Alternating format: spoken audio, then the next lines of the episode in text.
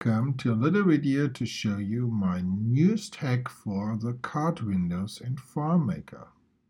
So let's show a card and here you see the card and I can click on the left and it disappears. I can also click on the right side and it disappears. Any click outside the card area will let the card disappear. Also, we have a nice trick to show the table dialog here. So whenever you need to hide or show columns, you can use our plugin. To show you how it works, let's take a look on the scripts.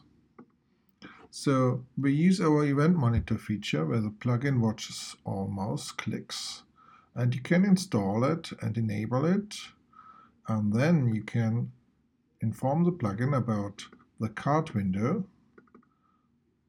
the current window name, the coordinates of the card where we choose here to center it, then the file name where the script is inside, and the script name.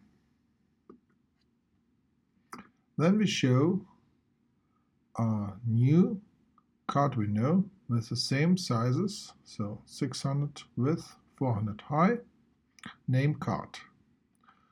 When the script is triggered, we check first if we got maybe multiple clicks, so we check our variable and we close the card window and also inform the plugin that it should stop watching for the card window clicks. Also when we exit the card layout, we have a trigger to also clear the card. And to toggle the table dialog, we have a method for some time. It's got a new parameter, so it works with cards.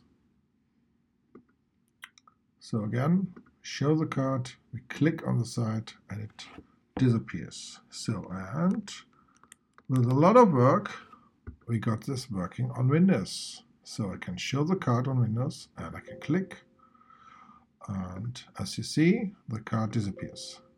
FileMaker still receives um, the click and makes a beep, but otherwise it's working just fine. Thanks for watching.